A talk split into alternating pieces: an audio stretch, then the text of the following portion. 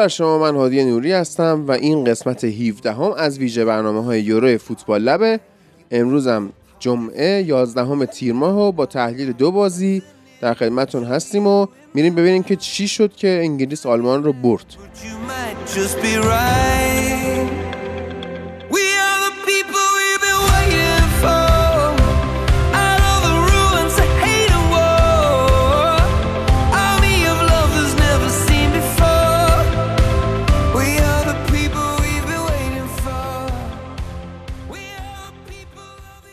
خب ما بعد از بازی توی همون کافه که نشسته بودیم لایو داشتیم لایو اینستاگرام و اونجا هم من هم ایلیا هم فرید اومدیم گفتیم که این بازی خیلی بار تاکتیکی نداشت و به هر حال اتفاقات رقم زدن نتیجه اما اینجوری نیست. یعنی من دوباره نشستم بازی رو نگاه کردم. حالا علت این که خب داریم دیر منتشر می‌کنیم و فردای بازی این فایل منتشر نمیشه بگم که ما همون شبی که بازی برگزار شد به هر حال هم ایلیا حال روی مساعدی نداشت و رفت خونه.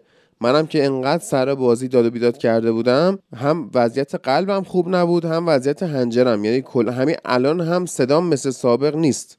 یعنی عجیب غریب گرفته بود و اصلا نمی‌تونستم درست صحبت بکنم. و این شد که یه مقدار انتشار به تاخیر افتاد و اینکه یه هوادار چلسی سر گل هریکین همون روز در واقع سهشنبه 29 جون به اسم چارلی نوتون سر گل هریکن اونم وضعیت قلبیش مثل من بوده مثل اینکه و بلند شده و داد و بیداد کرده و همون لحظه کلپس کرده به واقع. سکته قلبیه رو زده و توی اون سه ساعتی هم که فرصت بوده واسه کادر درمان که نجاتش بدن نتونستن نجات بدن و خلاص. و جالبه دوستان این عزیزمون متولد 1992 بوده یعنی فیکس همسن من بوده. و برای شادی روحش ما دعا خواهیم کرد. امیدواریم که حداقل انگلیس بتونه قهرمان بشه و دل این جوان هوادار در آن دنیا شاد بشود. بله من دوباره رفتم بازی رو دیدم و اون نکات تاکتیکیش پیدا کردم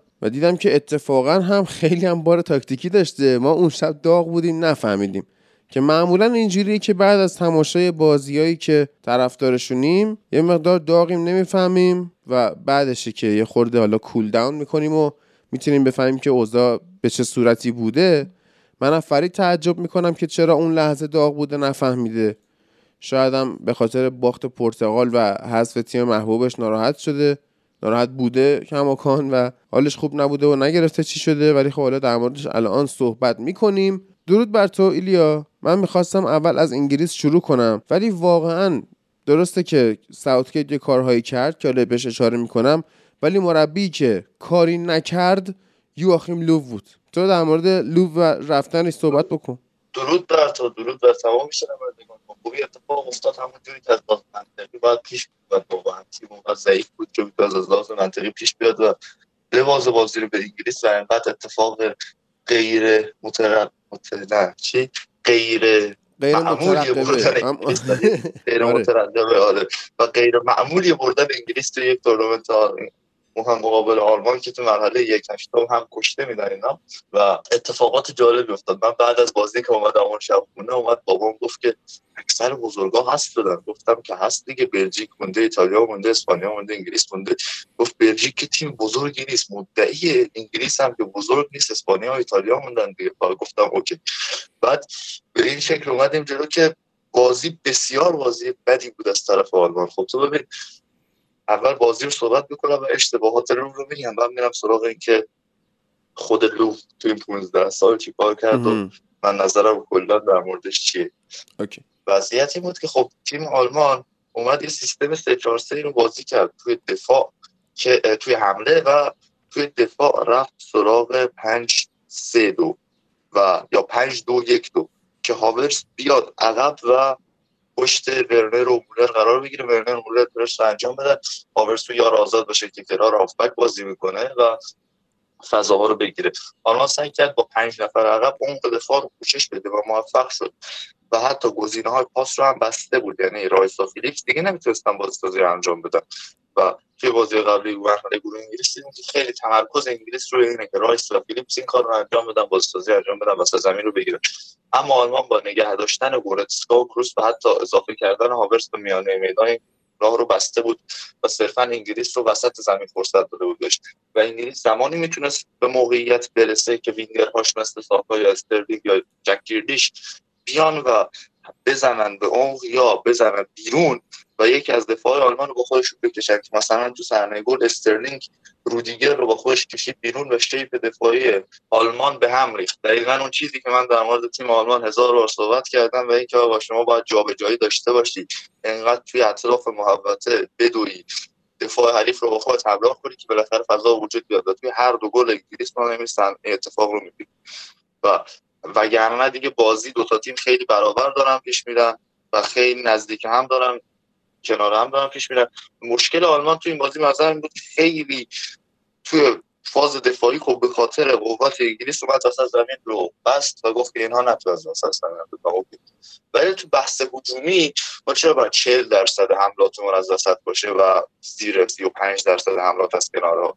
تو ببین چهار تا گل بازی پرتغال از کنارها به دست اومده. گل اول بازی مجارستان رو کاشته به دست اومده. که روی خطای رو کنارها به دست اومده.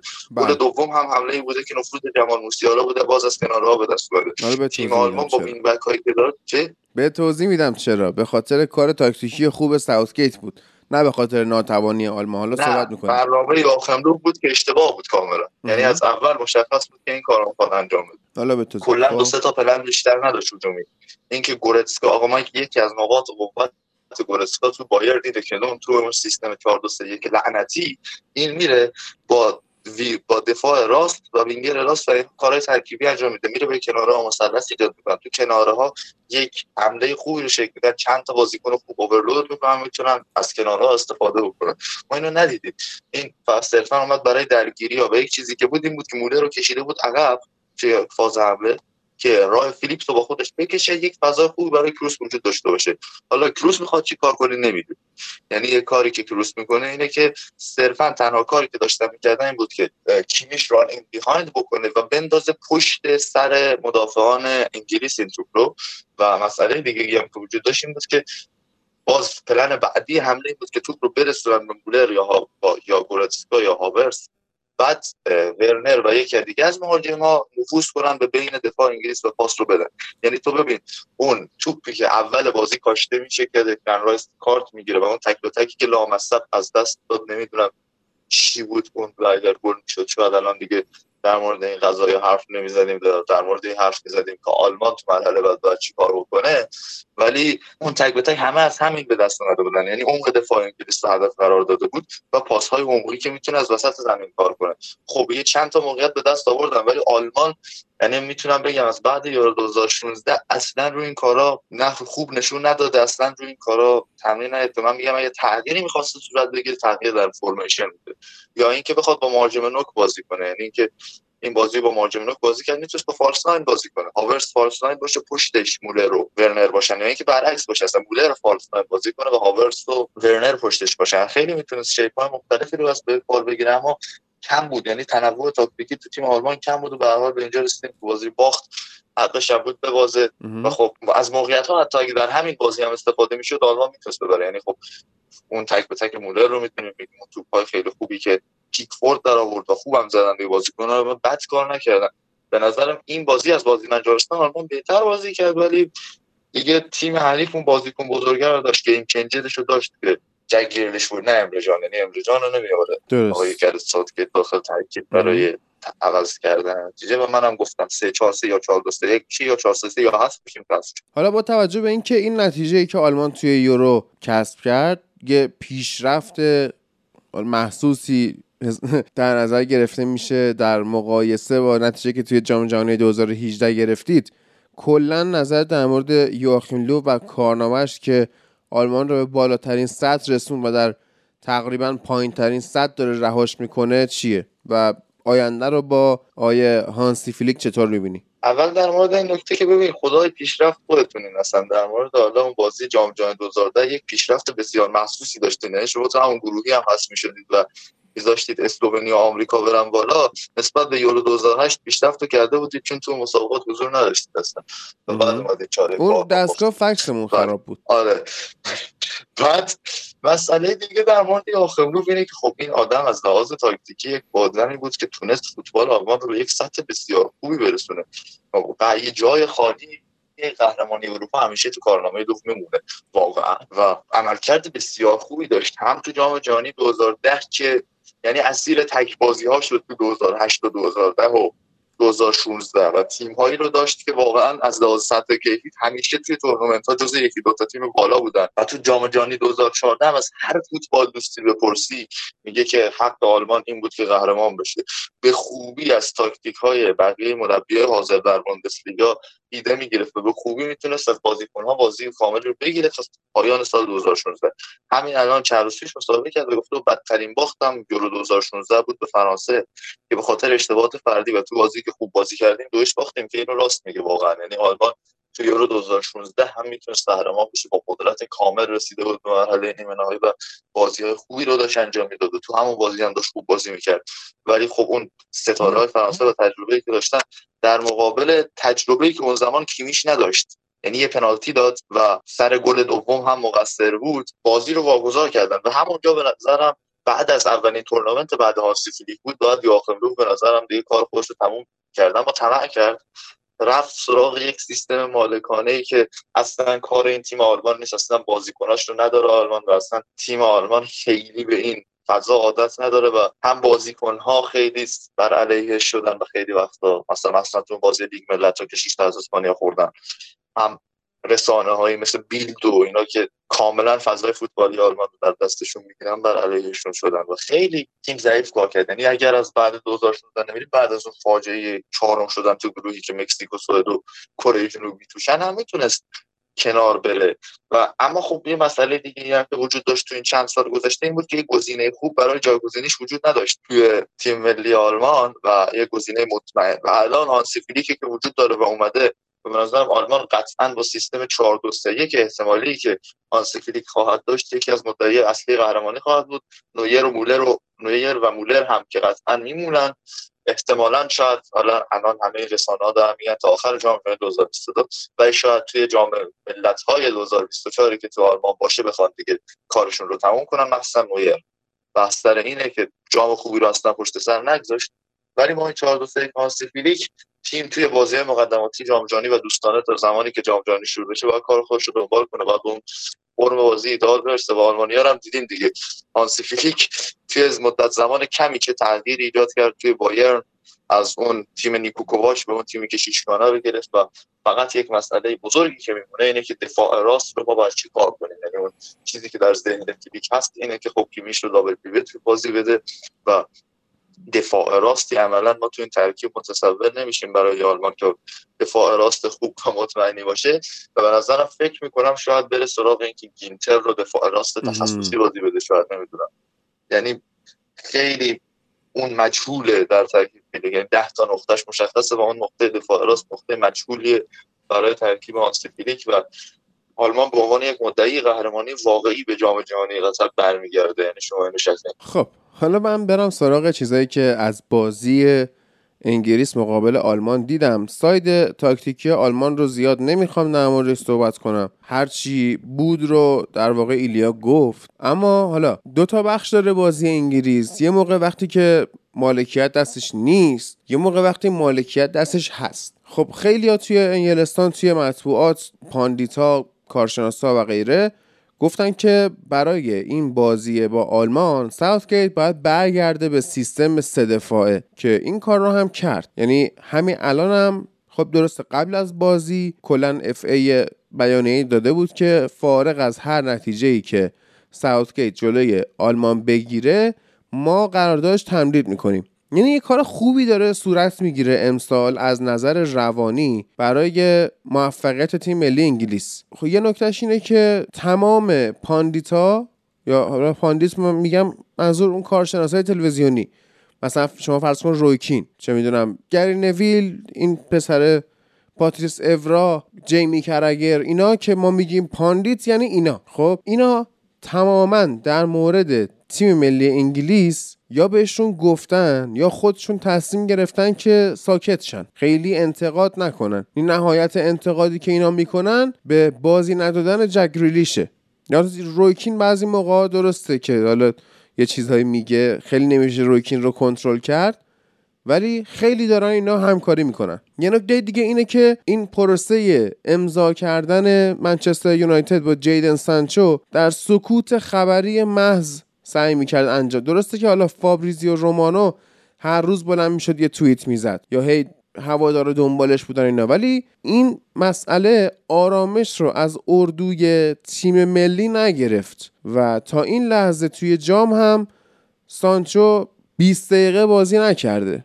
و فکر می‌کنم این حالا علتش یا آماده نبودن سانچو بوده یا دیسیپلین بوده که آقا شما وقتی حین یورو بلند شدی رفتی با یه باشگاه دیگه مذاکره کردی؟ خب سزات هم اینه که به اون صورت بازید نمیدیم. و البته دلایل تاکتیکی هم داشته که اشاره می‌کنم. یا مثلا سر قضیه هری کین اصلا مانور داده نشد سر نقل و انتقالش. دنیل لوی خیال همه رو راحت کرد. گفتش که نمیدم به این قیمت هایی که شما می‌خواید به رقیب داخلی. یعنی خب به حال هنوز یه خورده جای مایکل کریک و دیمیتار برباتوف درد می‌کنه و دنیل لوی نمیده. این از اینا. و کلا میگم یه فضای خوبی داره. فراهم میشه. همین که FA میاد میگه که ما قرارداد ساوتگیت رو تمدید می‌کنیم. خود این یه آرامشی به مربی میده. میگه ایول حالا بذار کارهای خودم بکنم. یعنی تحت فشار نذاشتنش. برخلاف مربی های گذشته در سالهای گذشته و این خب پیشرفت شعور در انگلستان رو داره به ما نشون میده. حالا این اینو گفتم به کنار. که شجاعت اینو پیدا کرد که برگرده به سه دفاعه به این صورت که از اول تورنمنت خب داشت چهار دفاعه کار می‌کرد. یا اگر هم سه دفاعه می‌خواست بشه inverted می‌شد. اما اینجا فیکس رفت همون سراغ سه دفاعه ای که جام جهانی 2018 رو باش کار کرده بود با دفاع وسط بازی کردن کایل واکر توی سمت راست خط دفاعی سه نفره. که خب حالا توی اون تورنمنت هم جوابش گرفته بود. یه سه 4 3 درست کرد و پرسی که انجام می‌داد man oriented بود. یعنی صرفا من فورمن رفته بود جلو. اصلا به فضا کاری نداشت. فقط بازیکنهای آلمان و اینا مارک می‌کردن و پرس می‌کردن. به خاطر اینکه بازیکنهای آلمان بازیکنهایی نیستن که خیلی حالا بعضیاشون توی این سن و سال یا بعضیاشون با این قابلیتاشون بتونن از فضاها استفاده بکنن. در نتیجه خب ساوتگیت بهتر دید که بیاد فقط اینا رو خودشون رو مهار کنه. فضا رو ولش کن. و این کار کار درستی بود. خب چه اتفاقی میفته وقتی که اینا می اومدن ها رو دونه دونه پرس می‌کردن اون ایرادی پیش اومد که ایلیا توی لایو بهش اشاره کرد. اونم این بود که تونی کروس می اومد عقب. و با اون سه تا دفاع دیگه یه خط دفاعی چهار نفره رو تشکیل می‌دادن و گورتسکا وسط تنها می‌شد و کروس میومد از عقب بازی سازی بکنه. در حالی که بازی که گورتسکا توی بایرن مونیخ انجام میده این نیست که بخواد تنها باشه توی میانه میدان. بعد چه اتفاقی میفته وقتی کروس میاد عقب و گورسکا آیسولیتد میشه تنها میشه تیم ورنر میمونه نوک مولر و هاورتس میان عقب که به گورسکا کمک کنن. و همین باعث میشه که اصلا این دوتا نتونن خیلی به خط حمله اضافه بشن که بخوان اصلا دروازه انگلیس رو تهدید کنن. و این پس یه نکته دیگه. اون سه چهار سه که انگلیس انجام می‌داد در واقع سه دو دو سه بود که سه جلویش یعنی سه نفر خط حمله استرلینگ هری کین و ساکا یکیشون inverted بود همیشه. یعنی می‌شد سه دو سه دو. حالا اینم توضیح میدم چجوری. سه نفر خط دفاعی که مگوایر رو جان استونز و کایل واکر بودن اینا خب میموندن عقب و مگوایر بعضی وقتا با حالا پاس دادن پاس بلند یا یه ذره دریبل کردن آمدن جلو یه مقداری اضافه می‌شد اما کلا به قول فیفا بازا stay back while attacking بود. اواخر بازی دیگه داشت میومد جلو مگوایر دیگه کارش نمی‌تونه اما در دو سمت اینا جلوشون یکی لوک شا نقش wing back داشت و یکی هم تریپیه در سمت راست و فیلیپس و رایس هم که double pivot تیم بودن اون سه نفر جلو هم که گفتم چی بودن. منتها اتفاقی که میافتاد این بود که در خیلی از مواقع بازی استرلینگ به جای اینکه صرفا یک وینگر باشه inverted بازی می‌کرد به خط میانی اضافه می‌شد. ساکا می‌زد به جلو و از اونورم خیلی خود ساکا میومد عقب و کاور می‌کرد تریپیر می‌زد جلو بجاش یعنی نقش تاکتیکی عوض نمی‌شد نقش افراد توی این سمت راست خط حمله انگلیس عوض می‌شد. و ساکا هم که توی آرسنال وینگ بک بازی کرده تواناییش رو داره. استرلینگ خیلی حالا صاحب توپ نشد ساکا خیلی با صاحب توپ شد اما نمی‌تونست به اون صورت دروازه آلمان رو تهدید کنه. بالاخره ساکا یه حد توانایی داره دیگه. و برخلاف بازی های قبلی که خیلی روی بازی سازی و پاسکاری فیلیپس و رایس حساب شده بود توی این بازی خیلی اینا کار خاصی انجام ندادن و صرفا بازیشون در جهت پرس کردن، مارک کردن و دفاع بدون توپ بود. بیشتر بازی سازی ها رو شاو و استرلینگ و تریپیر و ساکا و اینا انجام دادن. بازی که خب به همین شکل بفهم. این یکی از نکاتی که تیم انگلیس هم داشت مگوایر بود. یعنی من هی می‌گفتم که آقا که 4 2 3 1 بود به نسل آلمان بود. سر این بود که خب اینا تونستن همزمان از مگوایر رو واکر استفاده کنن. خب واکر اونجا خیلی متفاوت تر نیمه دوم مخصوصا با مگوایر کار می‌کنه و خیلی خوب می‌رفت. اضافه می‌شد به کنارها قشنگ در کنار سیریدی و ساکا و حالا از یه جای به بعد استرلینگ که اومد اون سه نفر رو تشکیل می‌دادن و استرلینگ و ساکا و جک عملا همیشه توی نیم فضاها بودن و خب بلانکه اون بازیکن وینگ بک انگلیس بود که توی هر دو گل همین قضیه مشخصه.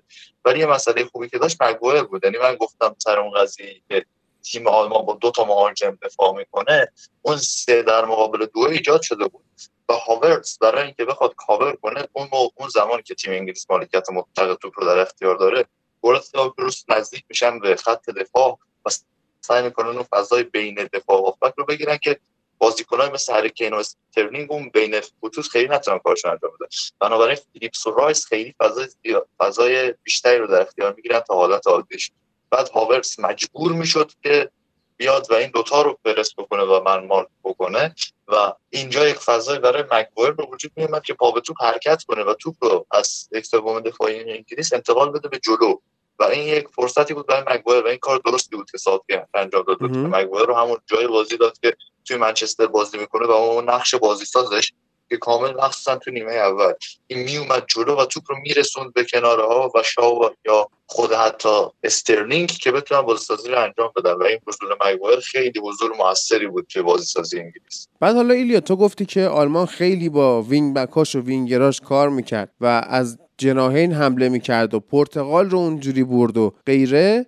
چرا حالا نتونست توی این بازی از اینا استفاده کنه؟ به دلیل اینکه توی سمت چپی که گوزنز حضور داشت که بیشترین تهدید رو انجام می‌داد اولین سدی که باش برخورد می‌کرد پرس از جلوی ساکا بود. از ساکا اگه رد می‌شد دومین سدی که برخورد می‌کرد آقای تریپیر وینگ بک و inverted بود که هم وسط زمین رو کاور می‌کرد هم کناره ها رو. و اگه از اون هم رد می‌شد تازه با کایل واکر یه دفاع راست تخصصی روبرو می‌شد. و شما وینگ راست آلمان رو هم اگه نگاه کنی اولین سدی که باید ازش رد شه رحیم استرلینگ پرس کننده از جلوی وینگر و inverted. دومین سدی که ازش باید رد شه لوک شاو دفاع چپ تخصصی و وینگ بک تازه از اینا که رد شه می‌رسه به قسمتی که مگوایر و البته رایس دارن کاور می‌کنن. و خب به همین دلیل مجبور از وسط حمله کنه. اصلا نمی‌تونست آلمان حمله کنه. به گلا آقا من اصلا گیرم به اینه که پلن آلمان از وسط حمله کردن بود.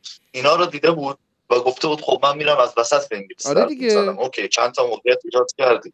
ولی خب من میگم آقا اوورلود کردن چپ و راست خیلی تو این با این بازیکن هایی که داری به دردت می‌خوره. و انگلیس هم واقعا تیم بی‌نقصی نیست به دفاع. و کاملا ما این رو دیدیم و میشه این تیم رو دفاعش رو به و حضور هافبک ها تو کنارها خیلی می‌تونه اثر گذار باشه. بعد بازی که از مولر گرفته بود به شدت بعد بود. حالا من گفتم این میاد فیلیپس میاره این ور که بخواد کروس بازی سازی رو انجام بده. اما عملا اصلا مولر هیچ ارتباطی برقرار نمی‌کرد با برنری هاورس و جایگیری مهاجمان بسیار بد بود. ضمن اینکه تیم مثلا کلا اون مسئله که فرید میگه که آلمان نمی‌تونه بدون پستش موفق باشه درسته. تو ببین وقتی که من میگم گل آلمان می‌خوره رودیگر اومده از جاش بیرون و شکل دفاعی آلمان به هم ریخته. تو وقتی یک دفاع رو از دست میدی توی اون سیستم 5 در برابر 5 که قرار داره توی زمین آلمان تو دفاع آلمان یک بازیکن از فضا خارج میشه و سکت دفاعی به هم میریزه. نیاز به پست شیشی داری که این رو کاور بکنه و گورتسکا کروس هیچ کدوم تو دفاع این رو کاور نمی‌کرد. و این مسئله بود. آره ساوتگیت هم خوب عمل کرده بود. ترکیب خوبی چیده بود برای این بازی. اما میشه گفت که تیم آلمان هم خیلی روی این پلن نداشت که بخواد از کنارها کار بکنه و صرفا سعی می‌کرد با توجه به ترکیب انگلیس خودش رو بچینه. اینکه آلمان از اول این ضعف رو قبول کرده بود که انگلیس می‌تونه این بازی رو جلوی ما در بیاره خوب نیست.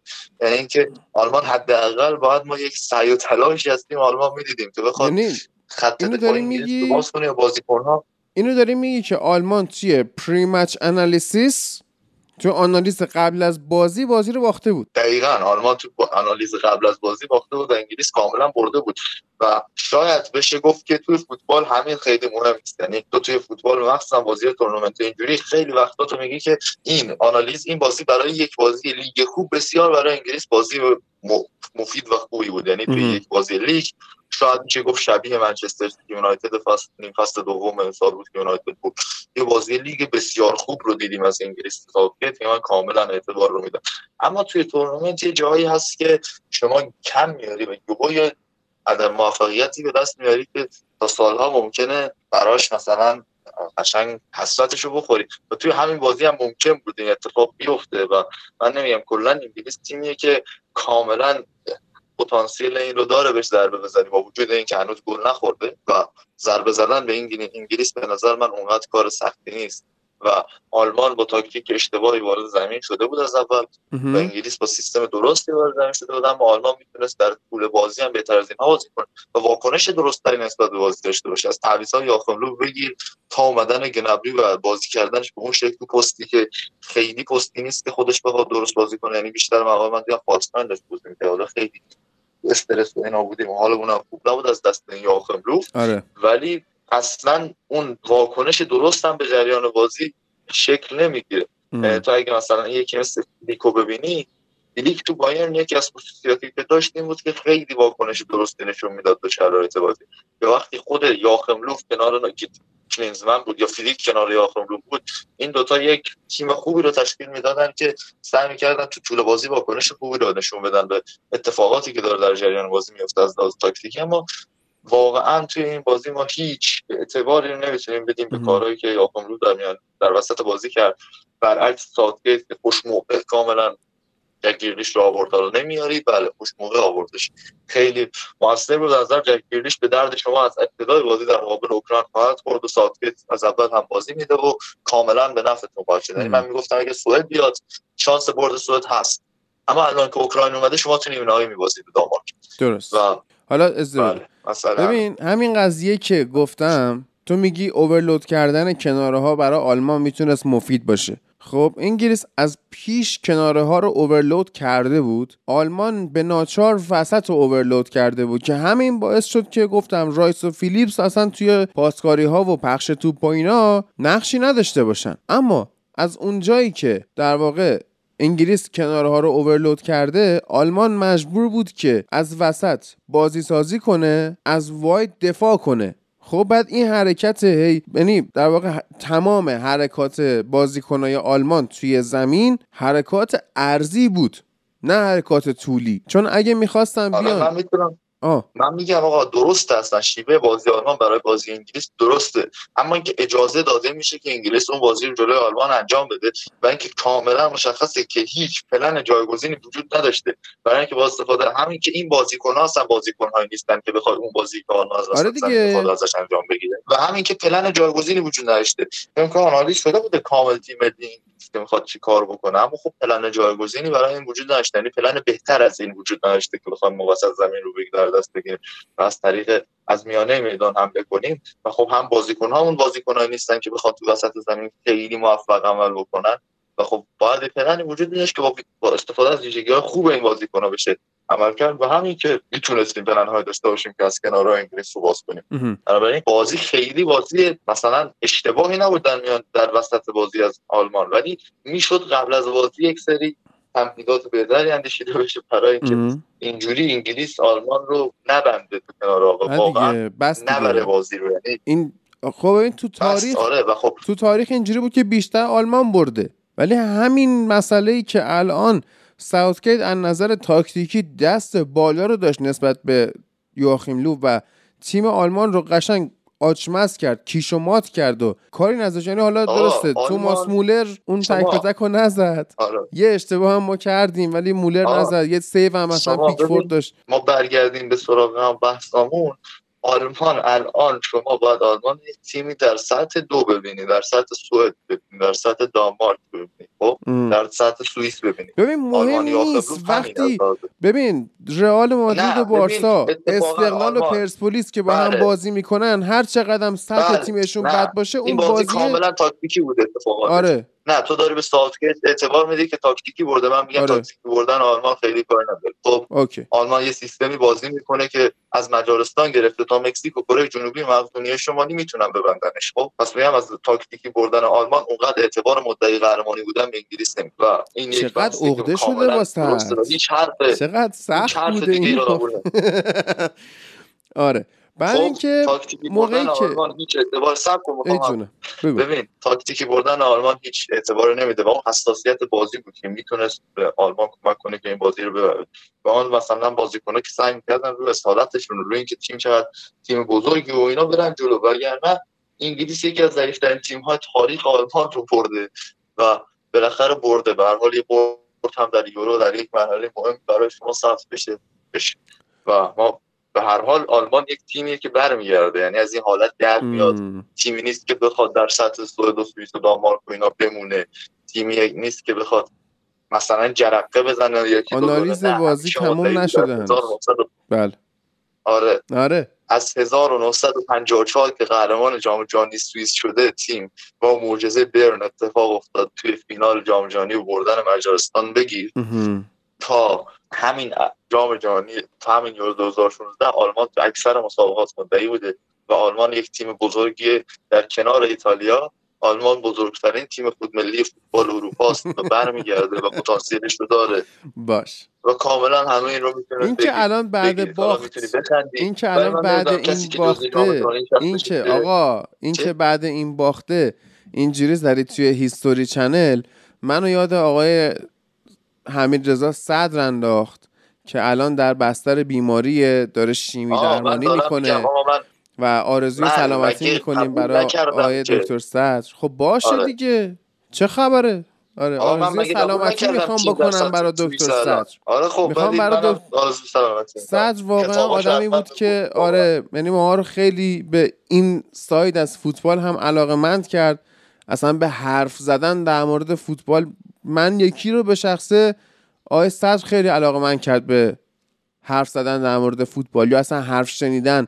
اینکه حوصله داشته باشی بشینی پای حرف یه نفر چندین ساعت گوش بدی و خسته نشی. یکی از تاثیرهای آقای صدر بود که حالا خیلی آبش ایراد می‌گیرن که این اصلا حرف تاکتیکی نمی‌زد و چه می‌دونم نوار خالی پر می‌کرد و اه، میامد دوتا تاریخچه می‌گفت. کتاب نیمکت داوش رو بزن بخونید می‌بینید که اولا می‌زده. آره بابا.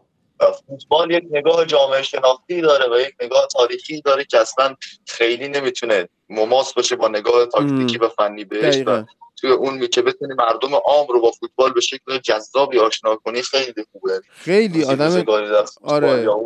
پسری روی سکوها یا همین نیمکت داغ یا اصلا همین برنامه اینها. آنسوی نیمکتش که من دارم می‌بینم ملت از صدا و سیما شاکیان مثلا هر برنامه صدا و سیما نشون میده ملت یه فوشی میدن. آن سوی نیمکتی که صدر میومد صحبت می‌کرد از معدود برنامه هایی که من فوش نشیدم در موردش. راضی بودن مردم. حالا اونم برنامه خوبی. آره. و این اواخر حالا مثلا یک کم بحث مثلا توی کارشناسی تاکتیکی یکم ضعیف شده بود مهم. وقتی مثلا میومد سرویس و اینا.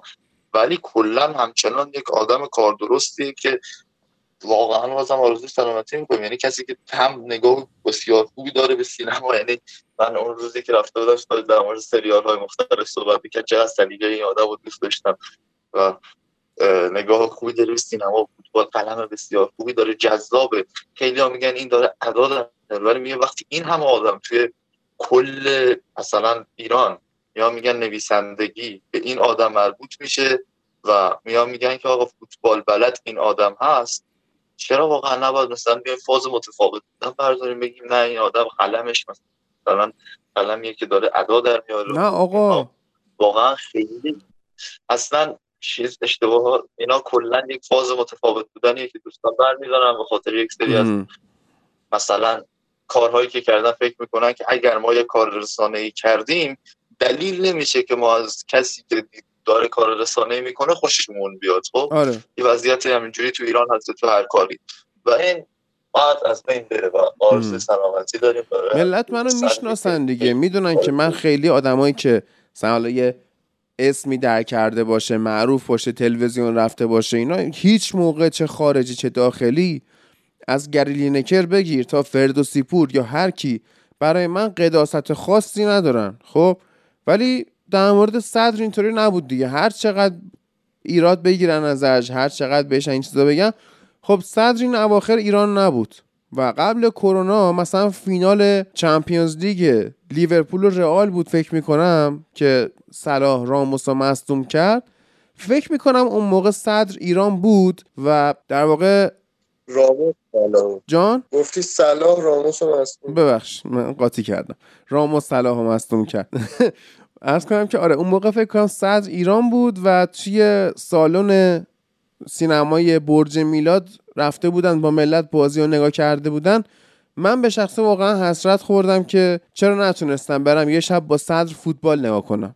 چون می‌دونستم اگه ببینمش یه جرقه بین اون می‌خوره و ممکنه بشینیم ساعتها و روزها صحبت کنیم. بنابراین دوست دارم که حالش خوب بشه هرچه سریعتر عین خانومش که دو بار سرطان رو شکست داده و صدر همیشه خب یه جوره کابوس اینو داشت که خودش هم سرطان بگیره و حالا مثل اینکه در مرحله شیمی درمانی و امیدوارم که هرچه زودتر سلامتیشو به دست بیاره. اون طرفدار تیم ملی انگلیس که از دست داد اونم دوباره برای شادی روحش ما حال به قول رسانه های خارجی thoughts and prayers. عرض کنم که گریلیش که اومد توی بازی یه تغییری ایجاد کرد به این صورت که کیمیش خب خیلی سطح دفاعی محکمی بود در برابر لوکشا و استرلینگ. از اون ورم ساکا به تنهایی یا با کمک تریپیر توانایی عبور از دفاع آلمان رو نداشت که بخواد تهدیدی ایجاد کنه و هری کین معمولا در خط حمله تنها بود. گریلیش که اومد توی زمین به قول این بازیکن یه گراویتی داره یه جاذبه ای داره که دفاع به سمت خودش جذب می‌کنه. خب تو همون صحنه گل اولی که استرلینگ می‌زنه خب تعویضی که انجام شد گریلیش به جای ساکا اومد استرلینگ رفت پست ساکا رو پر کرد و کارهایی که اون نمی‌تونست بکنه رو سعی کرد انجام بده. گریلیش اومد سمت چپ. به محض اینکه اومد اون جاذبه ای که گفتم باعث جذب کیمیش شد. لوکشا یک لحظه آزاد شد گریلیش یه پاسی داد و لوکشا کار خودش انجام پاس گل داد به استرلینگ. و توی گل دوم هم که حالا به هری کین پاس میده خود جک گریلیش اونجا دیگه اصلا دفاع های آلمان قاطی کردن که آقا کیو بگیرم؟ کدومو جواب کنم و غیره؟ که همین آوردن گریلیش موجب شد که کلا تاکتیک دفاعی آلمان به هم بریزه. و همین حرکت کافی بود براشون. یعنی درسته که به نظر میومد توی نیمه اول یا تا قبل از اومدن گریلیش حمله تیم ملی انگلیس عقیمه اما به هر حال یه حسنی هم که داشته خسته کردن مدافع های آلمان بوده که همچه به لحاظ در واقع جسمی چه به لحاظ فکری اون شلوغ کردن کناره ها اوورلود کردن فلنک ها و جناح های این ور اونور توسط انگلیسیا دفاع های آلمان رو خسته کرده بود و به حال گریلیش اومد و نتیجه گرفت دیگه. حالا ما با ایلیا حرفمون رو زدیم. درود بر تو فرید عزیز که اومدی من رو هم اصلاح کردی. حالا می‌خوام اینم که دیدت نسبت به اون شب نسبت به بازی چقدر متفاوت شده. درود بر تو و همه شنونده های عزیز. عادی اگر به تعداد بالای بازیکنها در گوشه زمین تاکتیک میگن ایتالیا اولین قسمت تاکتیک تاریخیش که سه دفاعه باشه اینه. یه دفاع سه نفره با یک دفاع پا چپ در سمت چپ این سه نفر یک wing back کاملا رونده و یک وینگر دست جلو. که حالا اگر سه پنج دو ایتالیا حساب کنیم وینگری وجود نداره اون مهاجمان که برمیگردن به عقب.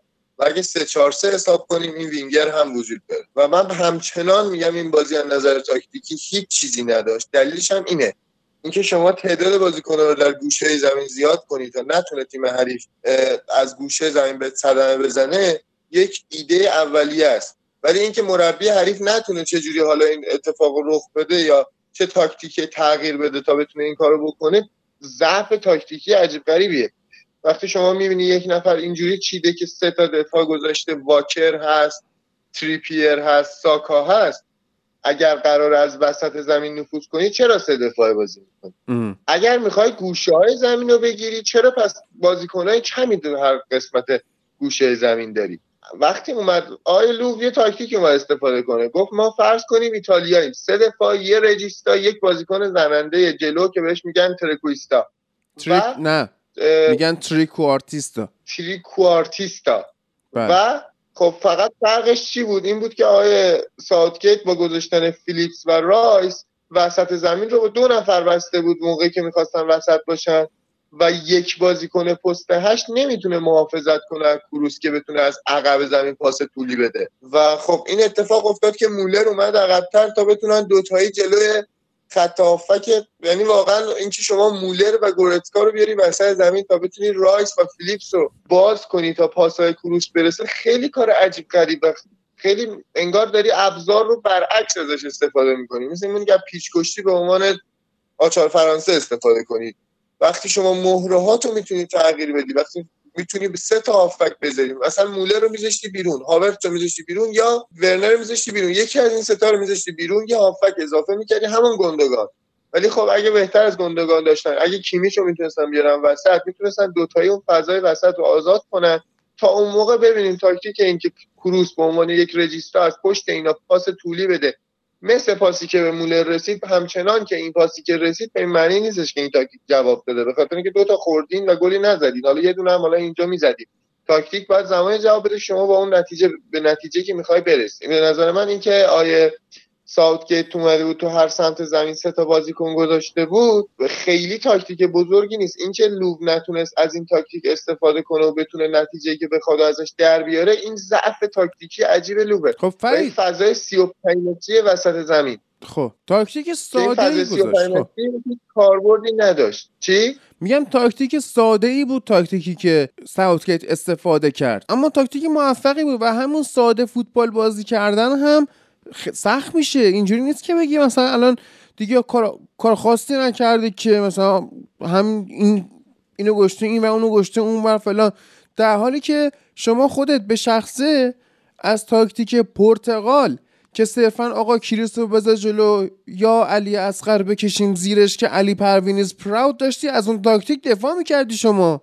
چجوری اینو میگی تاکتیک نبود؟ تاکتیک نبود بحثش جداست. مثلا ببین پرتغال با یک راه حل ساده مثل ارسال به نتیجه می‌رسه.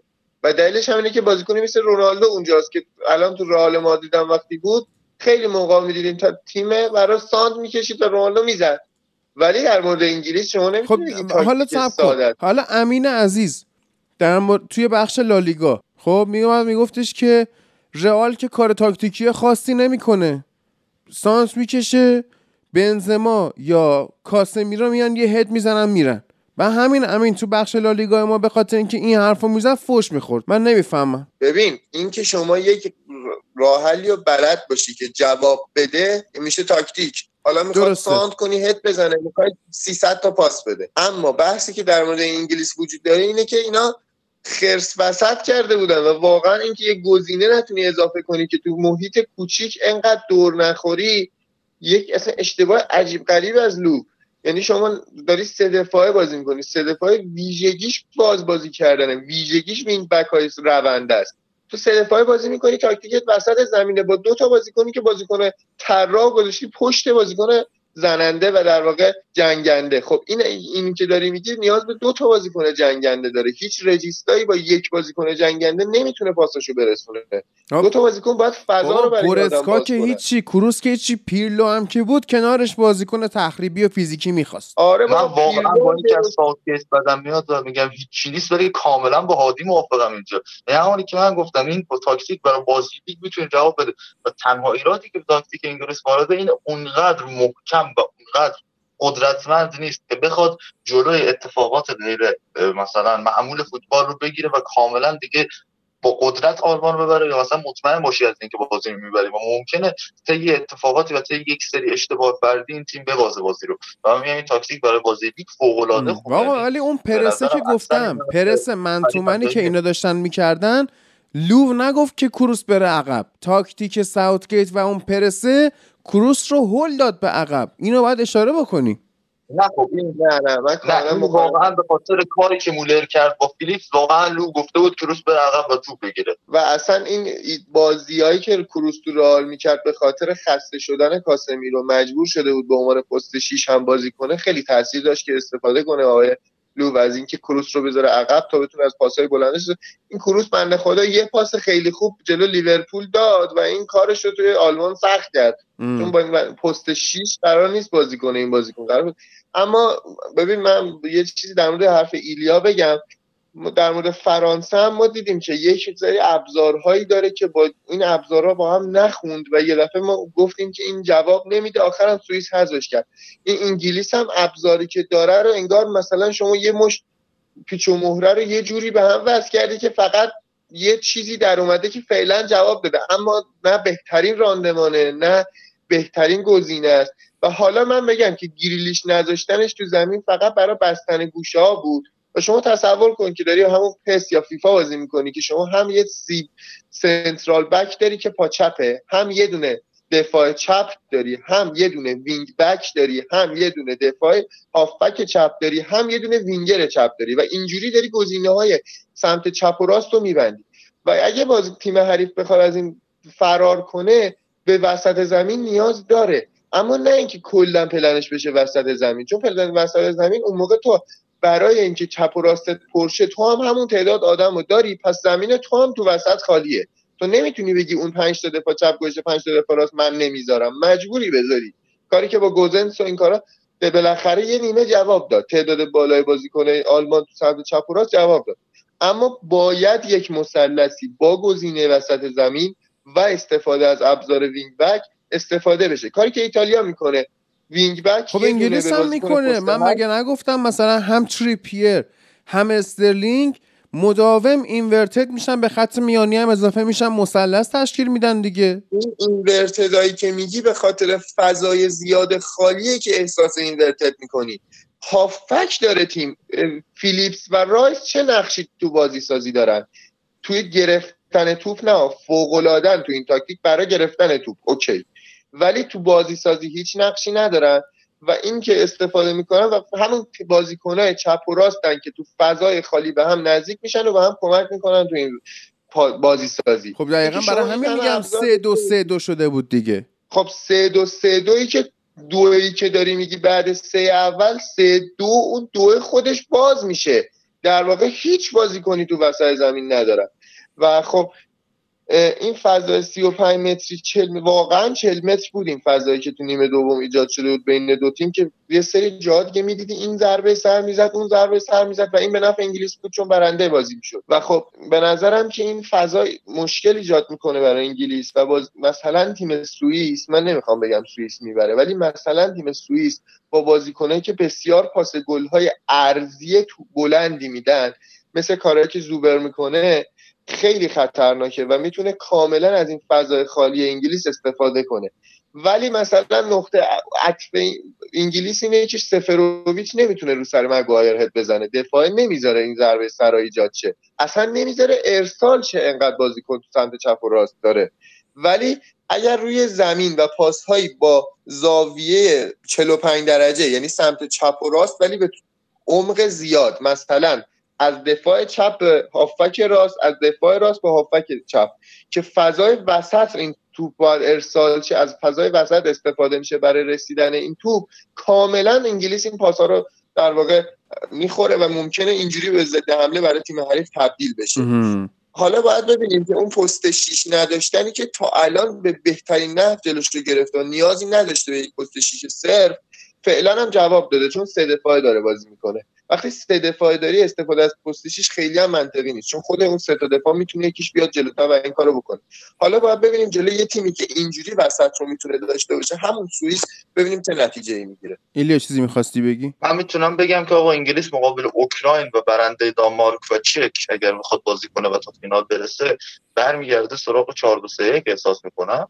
یعنی من پیش بینی اینه. و ما کلا این بحثی که داریم با فرید و اینا می‌کنیم با فرید می‌کنیم به نتیجه نخواهد رسید.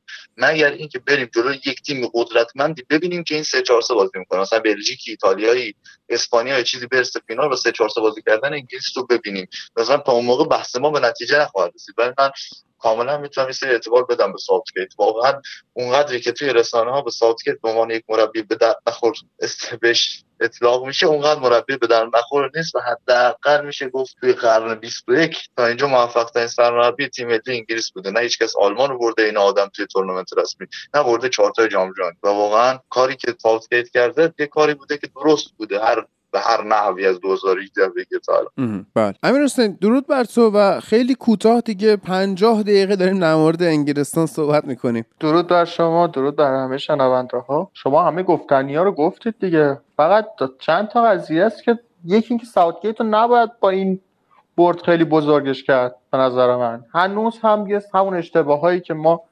ازش دیده بودیم یا اینکه اتفاقایی که میافتاده توی انتخاباش انتخابایی که خیلی هم حالا به نظر من منطقی نبوده مثل اتفاقی که جلوی تیم بازی اسکاتلند بود افتاد و گلیش از اول بازی نداد. وقتی هم آوردش دیگه فایده ای نداشت حالا اتفاقای از این قبیل اونا رو نباید فراموش کرد و هنوز هم امکانش هست که دوباره تکرار شه. حالا دلیلی که اینجا جواب داد این بود که یه چیزی که من توی پادکست قبلی هم در موردش صحبت کردم توی اپیزود قبلی هم در موردش صحبت کردم این بود که بیاد همین کاری که کرد واکر رو بیاد بیاره توی ست دفاع عقب دفاع سمت راست بازی بده و حالا مگویر هم که رسیده اونم خودش خیلی می‌تونه توی بازی سازی نقش داشته باشه. و از یه طرف دیگه واکر هم میومد اوورلود می‌کرد هر از گاهی کنار تریپیه رو جلوترش هم ساکا و این اتفاق خودش خیلی کمک می‌کرد به حمله انگلیس. از یه طرف دیگه توی دفاع هم باید هم این نکته رو در نظر داشته باشیم که اکثر اتفاقایی که افتاد آلمان حمله کرد روی اشتباهات خود انگلیسیا بود. از اون پاس رو به عقب استرلینگ که اشتباه بود یا از اون توپی که از دست دادن و حالا با یه پاس رسوندنش به ورنر و ورنر خرابش کرد. بیشتر روی اشتباهات انگلیسیا بود. حالا آلمان کار آنچنان خاصی نکرد که بخواد حمله کنه. توی حمله هاش و موقعیت سازی زیادی نداشتن. و این نکتهش دقیقا همون بازی خیلی خوبی بود که داشتن خود تک تک بازیکنهای انگلیس داشتن توی پستایی که ازشون استفاده شده بود داشتن انجام می‌دادن. همونجوری که تو خودت می‌گفتی که هادی اگر لوکشا بازی کنه اون سمت چپ خدا می‌دونه چه بلایی قرار سر انگلیس بیاد. ولی لوکشا نه نذاشت. این اتفاق نیفتاد. و واقعا هم خوب بازی کرد لوک شا. آره. نسبت به پستی که آخه می‌دونی من یه history بدی از لوک شا دارم که چه توی بازی های منچستر یونایتد و اصلا چه توی بازی های یعنی مثلا مثل فیفا و PES و اینا. این لامصب یه جاهای آدم و لاکار می‌ذاره. من نمی‌تونم واقعا به لوک شا اعتماد صد درصد بکنم توی مثلا اگه همون قدری که توی دفاع به ونبیساکا اعتماد داشتم به لوکشا اعتماد داشتم یه اتفاق دیگه رقم می‌خورد و حالا جا داره بگیم که الان دیگه خلع الکساندر آرنولد و ون بیساکا داره احساس نمیشه توی تیم ملی انگلیس و حالا نمی‌دونم میسن گرینوود آیا می‌تونست توی این بازی بهتر از ساکا باشه یا نه. اما نمی‌خوام بهش فکر کنم. تا اینجا اومدیم بالا اومدیم دیگه. خیلی هم حس یعنی انقدر ما گزینه تعویض داریم روی نیمکت که دیگه اگه فکر کنم میسن گرینوود هم میومد با وجود یکی مثل کالورد لوین و چه می‌دونم جردن هندرسون و جک گریلیش و جیدن سانچو و غیره بازی هم بهش نمی‌رسید. آره موافقم باهات و این اعتبار رو باید بیشتر به تک تک بازیکن‌ها بده که توی پست خودشون بهترین عملکرد رو نشون دادن. و کارهایی که ازشون خواسته شده بود و به نحو اصلا انجام دادن. کم اشتباه بازی کردن مگوایر در واقع بی اشتباه بازی کردن مگوایر کم اشتباه بازی کردن لوکشا. یا از همون بازیکنهای خط حمله که توی پاساشون واقعا کم اشتباه بودن بهترین نحو ممکن بازی سازی می‌کردن. حتی استرلینگ که خودم همیشه از بزرگترین منتقداشم اصلا میگم این الان این جایی که باید باشه نباید باشه. این همه دبدبه و کبکبه قیمت کذایی که ترانسفر مارکت براش گذاشته به نظر من حقش نیست ولی بازم توی این بازی فوق بازی کرد. هم توی بازی سازی هم توی اضافه شدن به جلو هم توی پرس کردن از جلو. فوق بازی کرد و تو این بازی واقعا ایرادی بهش وارد نیست و مشکل اصلی هم به نظر من آلمان باید روی اون دفاع آخرش گینتر بود که دوتا اشتباه اون انجام داد.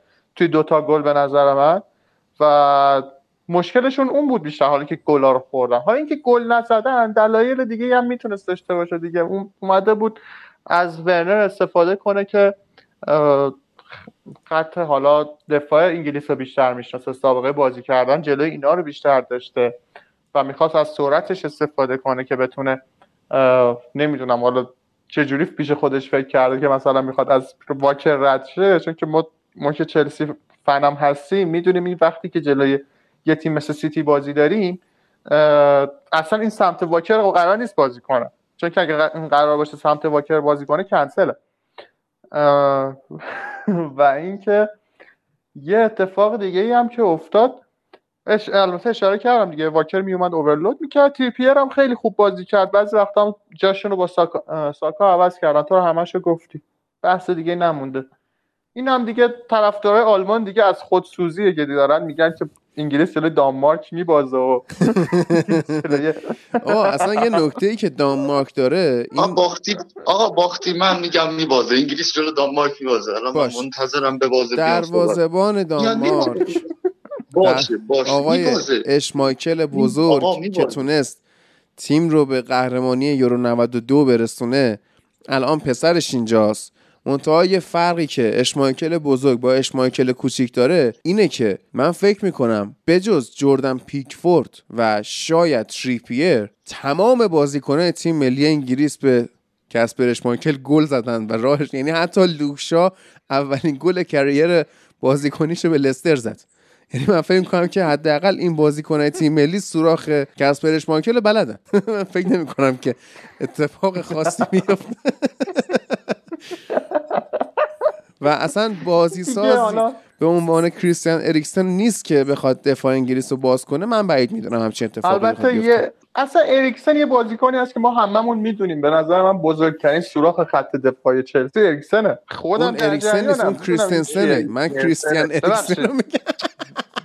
ببخشید ببخشید. این کریستیانسنه آره. خودمون می‌دونیم که این خودشو می‌زنه زمین بعضی وقتا تو میمونه. چلسی بود. چه حرفی می‌زنید والا تییاگو سیلوا قبول دارم. ببین ببین توی بازی سازی توی کار با با پا عالیه.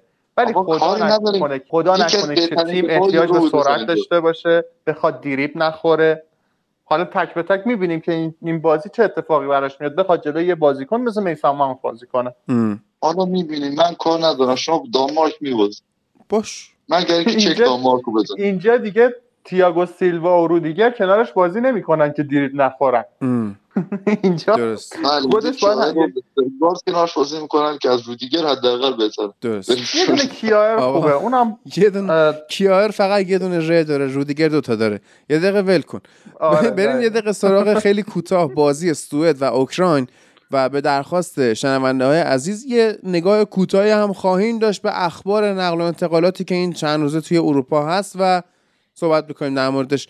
کوتاه سوئد اوکراین از فرید عزیز. من که بازی ندیدم خب تو بازی اوکراین سوئد اتفاقی که افتاد این بود که بازیکنه مثل زینچنکو بلد بودن از فضای همون half space یا فاصله نیم فضایی که بین گوشه زمین و وسط زمین هست خوب استفاده کنن. بازیکنی مثل یارمولنکو هم وقتی پا چپ باشه و سمت راست بازی کنه می‌تونه inverted کنه برای ضربه نهایی. و این اتفاق میفته که یه بازیکن پا چپ در سمت چپ داره از فضا استفاده می‌کنه تا پاس دقیقی رو برای بازیکن سمت راست که بخواد ضربه آخر رو بزنه ایجاد کنه. اما این اتفاق فقط برای این یه دونه نبود که من بیام اینجوری بگم. کلا این پاس سمت چپ به راست یا راست به چپ در فضای درست تو اوکراین زیاد اتفاق میفته ولی خب از نظر تاکتیکی باز هم سوئد برتر بود و اوکراین دقیقا دقیقه 121 گل زد و خب در بود که توی دفاع بهتر از سوئد. و نذاش خیلی فضای زیادی برای ایساک و این بازیکن ها ایجاد شه. و خب اوکراین تو با بازیکنهایی با فیزیک بهتر تونست خلاقیت رو از سوئد بگیره. و اتفاقی که افتاد اینجوری بود که بازی رو تیم از نظر بالانس بدنی بهتر برد. نه بازی کنی با ذهن قوی تر و خب تاکتیک شفچنکو فقط این بود که از معدود بازیکنهای در واقع خلاق خودش مثل زینچنکو در فضای درست استفاده کنه تا بهترین راندمان رو بده. و خب استفاده از بازیکنهای سرعتی در فضاهایی که می‌دونست فاصله ایجاد میشه تو خطای سوئد باعث شد که سوئد حتی تمرکز بازی رو هم نداشته باشه. چون همش مجبور به شیفت کردن از چپ به راست یا از راست به چپ بود. برای اینکه با تعداد زیادتر بتونن اون فضا رو پوشش بدن و نذارن که به موقعیت خاصی ایجاد شه. و خب این بازیکنهای ابزارهای کم که آی داره واقعا داره خوب ازش استفاده می‌کنه.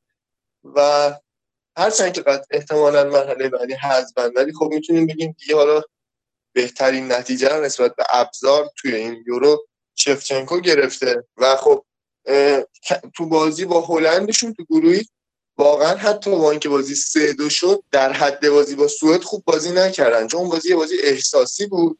اما تو این بازی با منطق تونستن بازی رو رو نبز نگه دارن و اگر قرار بود گل بخورن تعداد بالای گل نخورن که نتونن برگردن. و تونستن با همین تاکتیک بستن سوئد بازی رو رو منطق نگه دارن و با در واقع قدرت فیزیکی خودشون تونستن کم کم برتریشون رو نشون بدن اما باز هم شانس آوردن دقیقه 121 گل زدن و خب یک صعود دراماتیک رو ایجاد کردن تو اون بحث. والا در مورد بازی سوئد و اوکراین من می‌تونم بگم که دیوید دوکاونی خیلی داشت تو اپیزود هفتم فصل دوم Californication خوب بازی می‌کرد. چون من حالم خراب بود رفتم تو تلویزیون رو خاموش کردم داشتم Californication دیدم بعد بازی آلمان. چه حرکت خوبی کردی. منم اتفاقا قسمت دوم فصل پنج ریکم رو دیدم. من بگم من بازی کامل دیدم.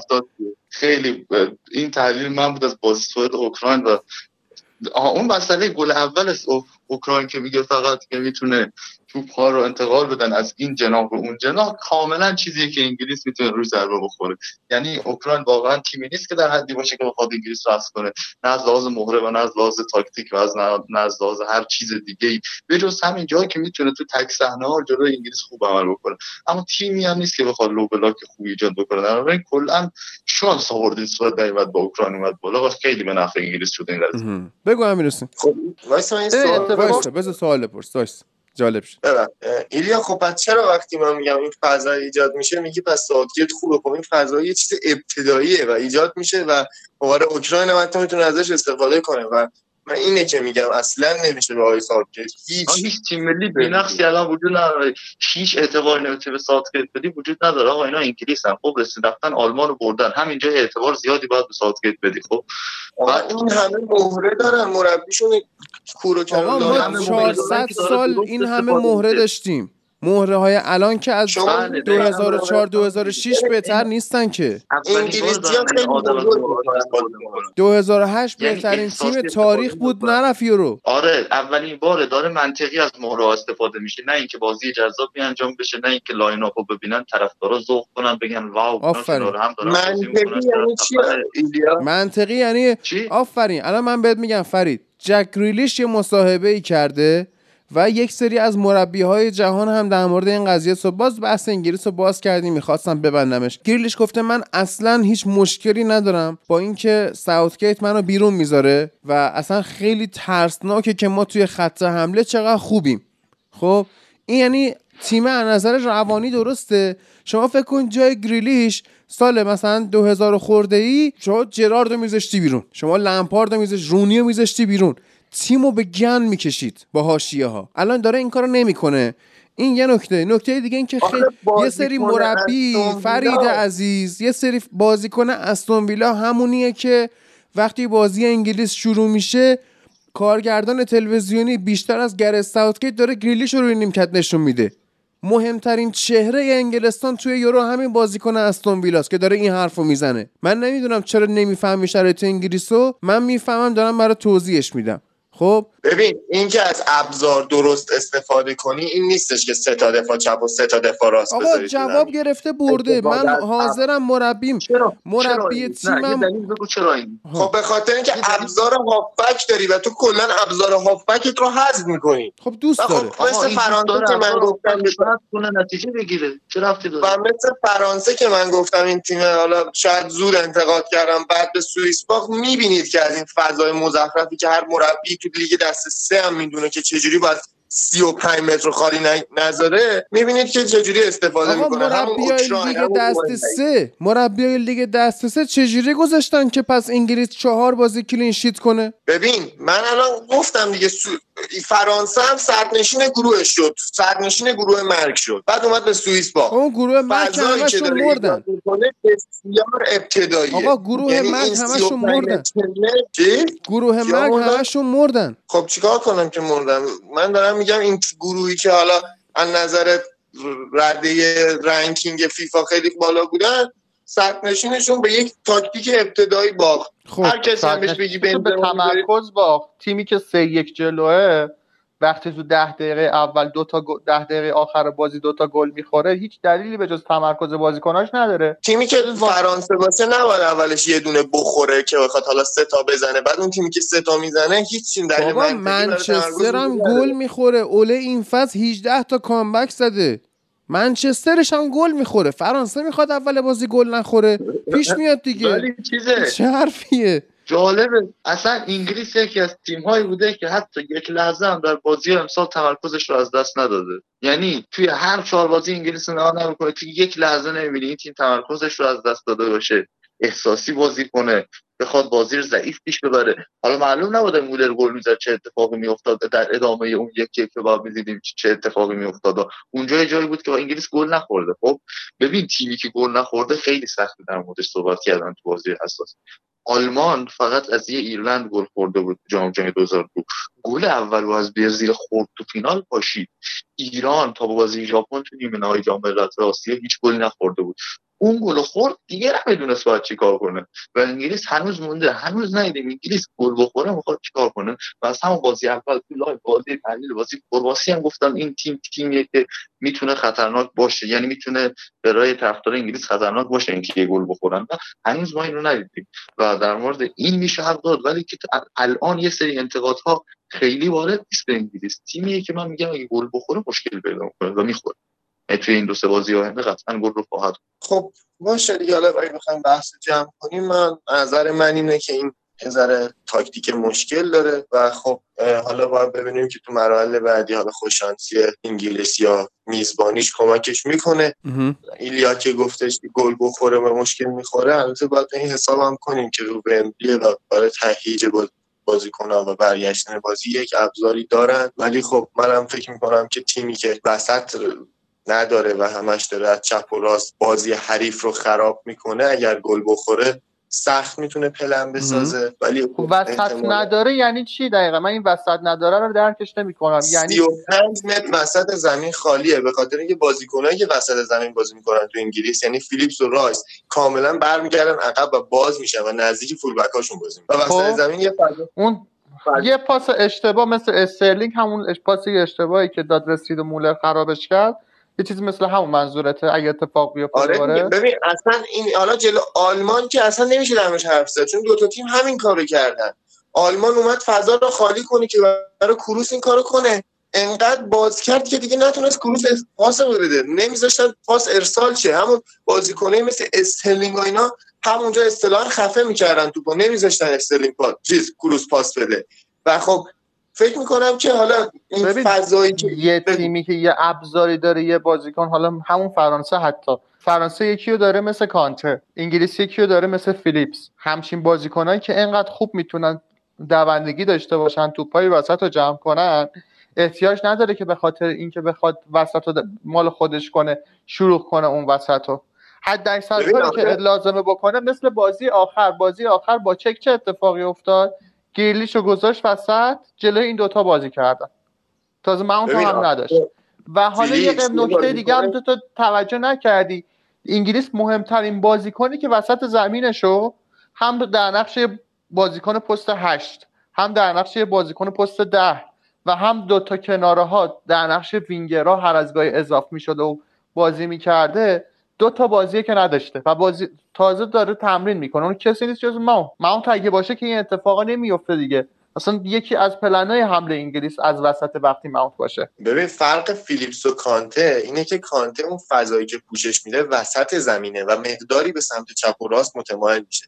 ولی تو این تاکتیک انگلیس فیلیپس نقشش بستن سمت راست زمینه و سمت خب مجبوری وقتی داری جلو آلمان بازی می‌کنی خب. مجبوری. جلو چشم بازی می‌کنی مجبوری نه اولا آره که آخه آلمان از وسط زمین خطرناک نبود که فرید شما مجبوری کاور واید خب کنی. جلوی درسته. کروا- بازی جلوی کرواسی شما ندیدی بازی؟ کرواسی خب چه اتفاقی افتاد بازم انگلیس چپ و راست و بس انگلیس همه بازی رو بس تریپیری اونجا دفاع چپ بود که به اینورتد کردن خیلی خب رایس آفرین. آفرین. خیلی حرف قشنگی به اقتضای بازی تاکتیک میچینه با باشه ولی کجای تو کدوم از این بازی ها تیم حریف توی پست دهش یه بازیکن درست حسابی داشت تا ببینیم فضای بین رایس و فیلیپس رو چجوری می‌خواد پوشش بده؟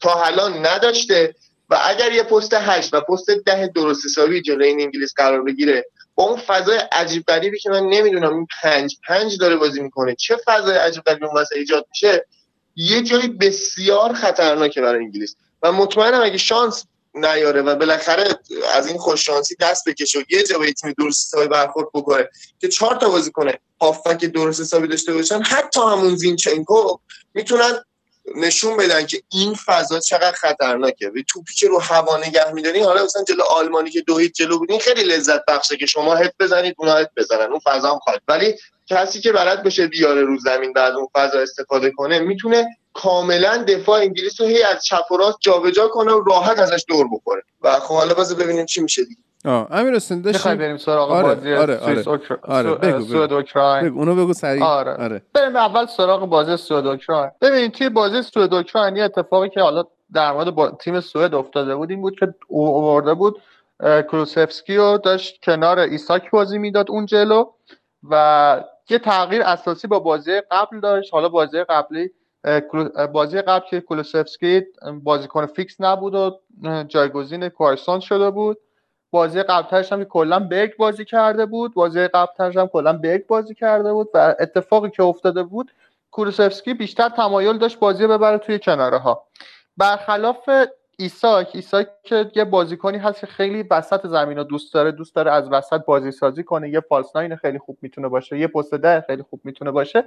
یه جورایی کولوسفسکی عملا و با پاسایی که می‌گرفت ایساکو از بازی حذف کرده بود و بیشتر بازی داشت. حالا سمت راستی که کولوسفسکی نفوذ می‌کرد اتفاق میافتاد و حالا سانترایی که انجام می‌شد یا ایساک می‌خواستن استفاده کنن یا مارکوس برگ می‌خواست استفاده کنه که زمانی که اومد توی زمین یا و همون زمانی هم که امیل فورسبرگ توی زمین بود داشت استفاده می‌کرد. و به هر حال حالا این جواب نداد. زینچنکو با اینکه داشت در نقش یه هافبک بازی می‌کرد مدام جا عوض می‌کرد. بعضی وقتها میومد در نقش یه فولبک بازی می‌کرد. کاملا خودش می‌رفت تو کناره ها یه بازیکن همه کاره بود. فوق العاده دوندگی بسیار بالایی داشت. سانترایی که می‌کرد بسیار بسیار خطرناک بود برای سوئد. و آخرش هم حالا روی پاس یارمولنکو به گل رسیدن. که امیل فورسبرگ تونست اواخر نیمه اول بود این گل رو جبران کنه. نیمه دوم شفچنکو اومد تیم و کامل بست و با حد اکثر دو- دوندگی از بازیکناش گرفت و تا یه حدودی هم تونست با تیم سوئد رو خسته کنه. و اتفاقی که افتاد سوئد مجبور شد به تعویضایی که به خاطر توان بدنی بازیکنها بود و یه بازیکن مثل کولوسفسکی رو برد بیرون و ایساکو برد بیرون کولوسفسکی رو برد بیرون و خط حمله سوئد عملا از یه جایی به بعد اون دوندگی خودش رو از دست داد اون خلاقیت خودش رو از دست داد با نبودن کولوسفسکی و ایساک و همه دوش بازی تهاجمی سوئد عملا رو دوش امیل فورسبرگ بود و وقتی هم که آره دیگه ببین چه وضعیتی بوده عالی شد حسین، گفتی همه دوشه خط حمله روی بود. همه بار روی دوشه آه آها آه. اوکی. خوبه ادامه بده من که اینا رو کات خب بذار درستش کنم نه نمی‌خوام لعنت به تو. علا ایا حال حال بفرمایید. آیا چند؟ چی؟ الان نمی‌تونم اصلا اون اشتباهی که تو کردی رو من منم نمی‌تونم بگم. من یه بار خواستم بگم نشد. آره. و اتفاقی که افتاد سوئد کاملا از نظر بار خلاقیتی افت کرده بود و هنوز این زینچنکو بود که داشت توی تیم اوکراین روی ضد حمله ها خطرناک ظاهر می‌شد. با جابجایی های خودش با بازیسازی و حالا اومدن توی سمت چپ خط دفاعی و به نقشه فولبک کامل جلو زدن داشت بازی می‌کرد تا اینجایی که بازیکن سوئد به خاطر حالا بار بدنی ضعیفترشون مجبور می‌شدن خطا کنن. بازیکنی که تازه هم اوکراین آورده بود تو با یه خطای خیلی بد متوقف کردن و اونم که احتمالا 6 ماه تا یه سال از میادین به دوره دو سه تا ربات پاره کرد و یه وضعیت وخیمی. یه کارت قرمز گرفتن و مجبور شد سوئد بیشتر دفاع کنه و هر وقتی هم حمله می‌کرد امکان داشت که گل بخوره. که در نتیجه آخرش با یکی از این همین توی یکی از این حمله ها بود که روی ضد حمله گل خورد سوئد و اوکراین بازی رو در آورد هر جور که شده. اما یه اتفاقی که افتاده حالا در مورد اوکراین توی بازی آینده این بار تحل... بار بدنی که توی این بازی به بازیکنهای اوکراین وارد شد. بعید می‌دونم حالا حالا ها جبران شه و بازی بعدی اوکراین بعید می‌دونم بازیکناشون کامل ریکاوری شده باشن. چون که از تمام توانش استفاده کرد شفچنکو. بازیکنایی که مثلا تا مجبور نشد دیگه تعویزشون نکرد و اونایی هم که می آورد تو کاملا تفاوت سطحشون واضح بود. به چشم می‌شد دید که تفاوت سطح خیلی خیلی زیادی دارن این بازیکنایی که تعویض میشن. و بعید می‌دونم اوکراین دیگه بتونه خطرناک باشه توی بازی آیندهش. درسته. امشب ما دوتا بازی داریم که بازی اول اس... آها آره دیگه. سوئیس و اسپانیاس ساعت هشت و نیم شب. بازی دومم بلژیک و ایتالیا ساعت یازده و نیم شب. که فکر می‌کنم بازی بلژیک و ایتالیا live دارین دیگه ایلیا اطلاعیه رفته؟ من الان گفتم به حامس که اطلاعیه رو بزنه که اطلاعیه رو تو بعد از ظهر می‌زنیم و live داریم. بسیار عالی. و بلژیک حالا معلوم نیست. یعنی روبرتو مارتینز باید یه تصمیم لحظه آخری بگیره در مورد بازی دادن به دیبروینه و هازارد.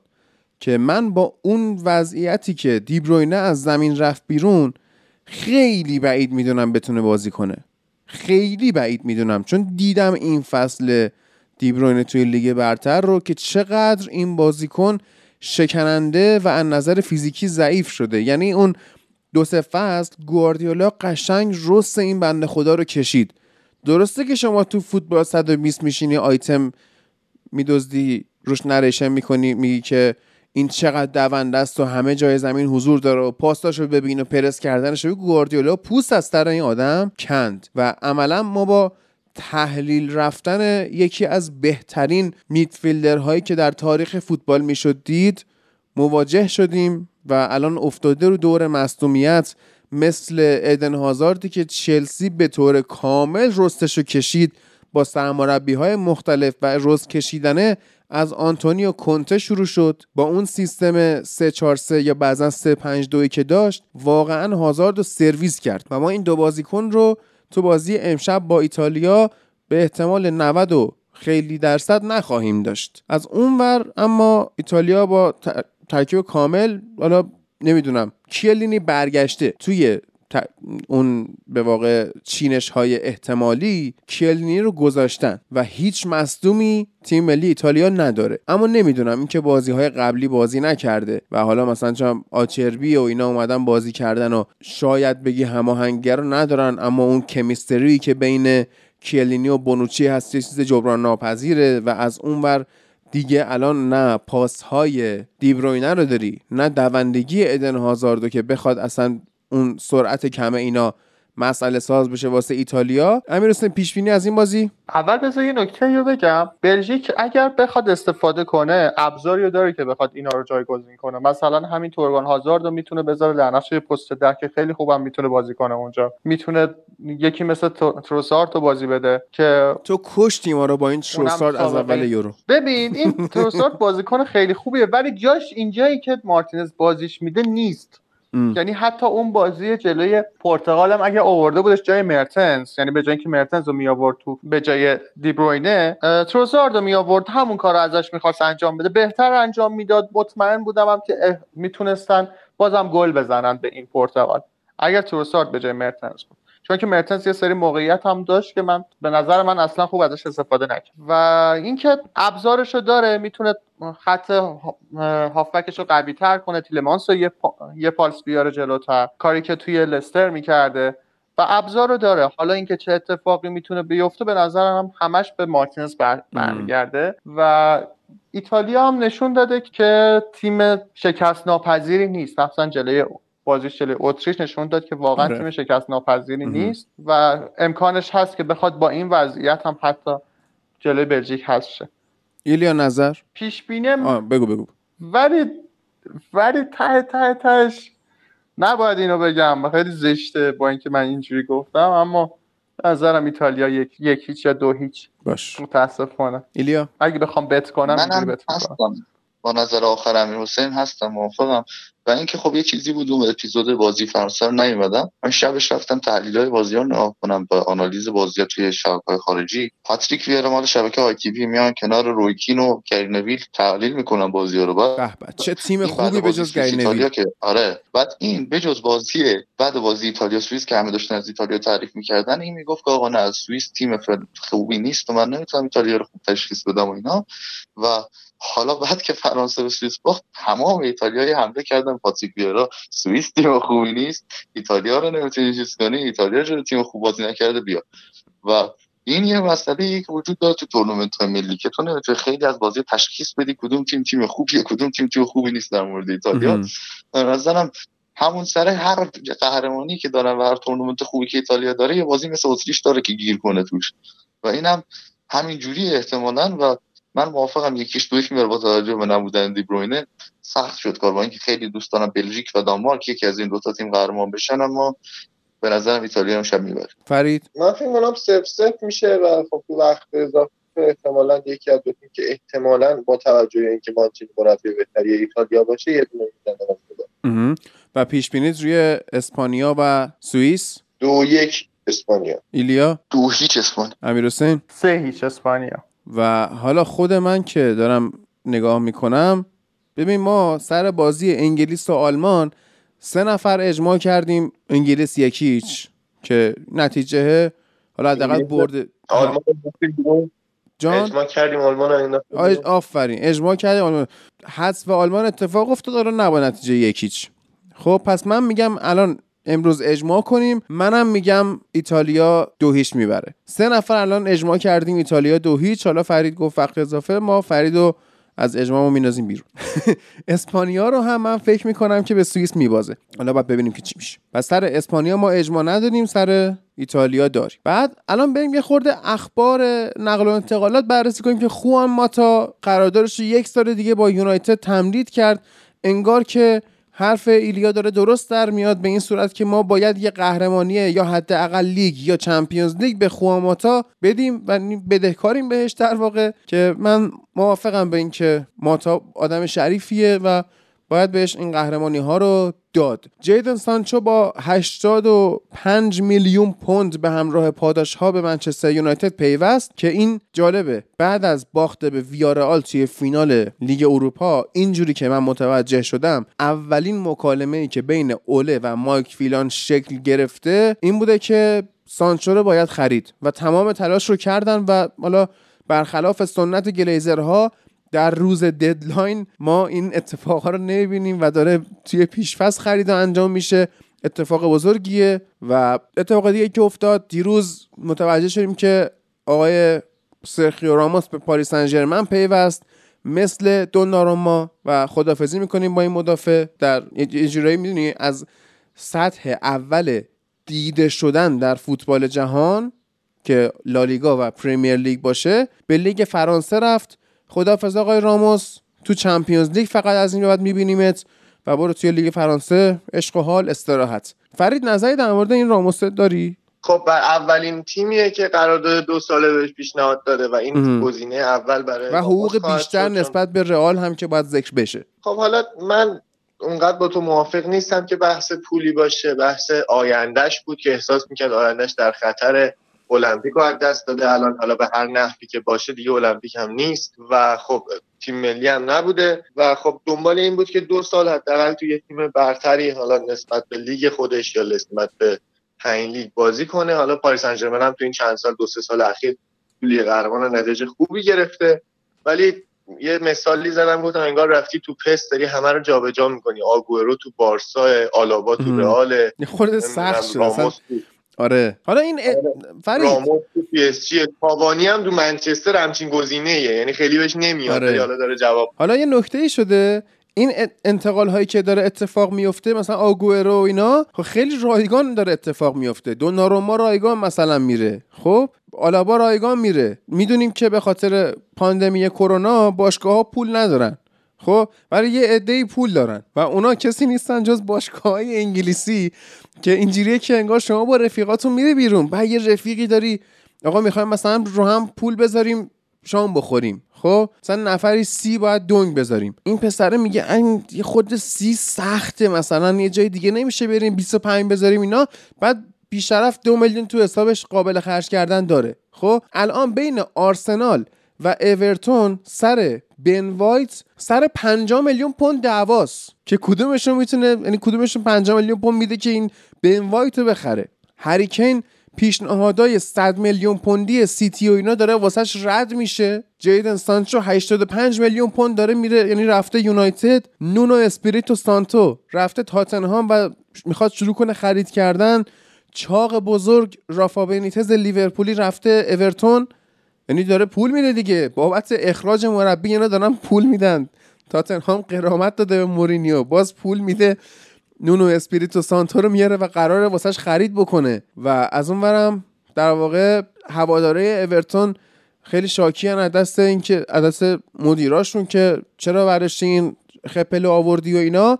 اما به هر حال آورده میشه و میگم همین الان سر بن وایت و 50 میلیون پوند دعواست و جالب کلا نقل و انتقالات انگلیس. عرض به خدمت شما جان اوشی رفته چیز شده کمک مربی زیر 21 ساله های ایرلند شده. شاید براتون مهم نباشه. اما نوریچی که صعود کرده به لیگ برتر امیر حسین بیلی گیلمورتون رو قرضی برداشت. یک ساله قرضی. به آره نفع ماست چون که اینجا نمیشه هنوز بهش بازی نمی‌رسه توی چلسی آنچنان. با این وضعیتی که داریم دیکلان رایس رو هم می‌گیریم. حالا حالا بهش بازی نمی‌رسه. تا کانته هست یه سال اونجا حسابی بازی می‌کنه میاد اینجا استفادهش رو می‌بریم دیگه. تجربه رو اونجا زیاد می‌کنه. آره. و از اونور هم یونایتد داره قدم بیذاره واسه کالورت لوین که حالا من نمی‌دونم. یعنی اگر رافا بنیتز بخواد اورتون رو هم هیچی نیست. فقط منچستر نهایتا یا وارانه و یا دیگه پنج چهار یعنی یک. الان اگه بخواد ایلیا اسم گورتس آها نه اسم گورسکا که مطرح. شده ولی نمی‌کنه یکی از بین واران یا پاوتورس میاد و تمام میشه. نقل منچستر اصلا من میگم اگه بخواد آره. رافا بنیتز مثل نیوکاسل اورتون رو هم 5 4 1 بچینه فکر می‌کنم به حتی اگه تهدیدش کنیم مثلا چربیات رو می‌بریم میدیم سگ بخوره راضی تره تا اینکه کالورت لوین رو از دست بده. چون تنها کسیه که می‌تونه مشکلاشو حل کنه کوتینیو در حال له له زدن برای بازگشت به لیورپول و دیگه اخباری که بخوام براتون بخونم این حالا راموس که رفت در واقع واران هم می‌خواست بره از رئال. فقط به خاطر بازگشت زین الدین زیدان بود که موند. حالا که زیدان رفته راموس داره فکر می‌کنه که چی کار کنم کیو انتخاب کنم کدومو جواب کنم. و احتمال یونایتدش هست. حالا آمارهایی هم که بررسی شده بسیار این آدم بهتر از لیندلوف بوده توی یکی از بدترین فصول بازیش تازه. و بذار ببینم دیگه خبر چی هست براتون بخونم که الان واران و لیندلوف مقایسه کردی؟ اصلا statistics دیگه. وقتی که واران مطرح شد واسه یونایتد اومدن توی پارامترهای مختلف دفاعی با لیندلوف خب در حد مگوایر نیستش که. این قرار خریده بشه برای کنار دست مگوایر. اومدن با لیندلوف یه مقایسه ای کردن که دیدیم واران توی یکی از بدترین فصولش از لیندلوف بهتره. پس گزینه منطقیه و احتمالا حالا اون تشنگیه و اون تمرکز و اینا برخواهد گشت. وقتی تیمش رو عوض بکنه. اما یه چیز دیگه نه 50 میلیون پوند. قیمتشه دیگه چه کار کنم؟ ما داریم ما متاسفانه حتی تو دوران کرونا هم پول داریم و اینا پول می‌خوان و میدیم. آره واقعا میارزه. به خدا واقعا زوج مگوایر واران خیلی چیز تمیزی در میاد اصلا. آره. یعنی شما با زوجی که به مگوایر تشکیل میده فکر کنید نظرم خیلی چیز خوبیه. یعنی من نمی‌تونم بگم شاید مثلا خیلی استونز و واران با هم دیگه فاصله داشته باشن چقدر استونز بهتر باشه. و استونز مگوایر رو داریم می‌بینیم تو همین یورو حالا واران باشه هم خوبه. آره. الکساندر ایسا که در واقع سوسیداد هم که حالا عملکرد جالبی هم توی یورو داشت تمدید کرد با رئال سوسیداد و جایی نخواهد رفت. دیگه من همینجوری دارم. جردن آیب از دربی کانتی رفت که حالا نمی‌دونم برای کی مهمه اینا. دارم ولی خبرهایی که هست رو می‌خونم. مسی هم که فری ایجنته بعد KFC اومده مثلا حالا یعنی اینا منتظرن دیگه. یه اتفاقی بیفته بیان باهاش یه marketing ی بکنن که بابتش پولی هم ندن. مثلا از اسم مسی سو استفاده کنن که KFC دیده شه که الان منم به شما گفتم. یعنی این تبلیغ KFC موثر بود. اما شماها که تو ایران دارید گوش می‌کنید صدای منو پول به KFC نمی‌دید و شکست خورد. من تبریک میگم. بعد اینکه هیچ چون هیچ جای پول نداره پول کریستو بده احتمالا تو یوونتوس میمونه. و نمی‌دونم با الگری چجوری می‌خواد کار کنه. الگری که دیبالا رو بیشتر دوست داره. اما نکته اینه که هم دیبالا هم پل پوگبا آخرین سال قراردادشونه. و اگه یه سواپ دیلی شکل بگیره دیبالا بره و پوگبا هم بره اینا با هم عوض شن. این بیا یونایتد اون برگرده همون یوونتوسی که بود. لذت خواهم برد. یعنی دیگه به منچستر سیتی بابت خرید گریلیش حسودیم نمیشه. نظرت چیه ایلیا؟ این اتفاق جالبیه ها. دی بالا که نه اصلا واقعا یکی دیگه از این دوست بگیریم. کیو آخه؟ دی بابا خوبه دیگه. بابا دیبالا مسخره فوتبال باز چپ پا نداره تیم. پاش به توپ نخورده می‌خوره انشالله. نه بابا دیبالا چی آخه مسخره می‌کنه مگه؟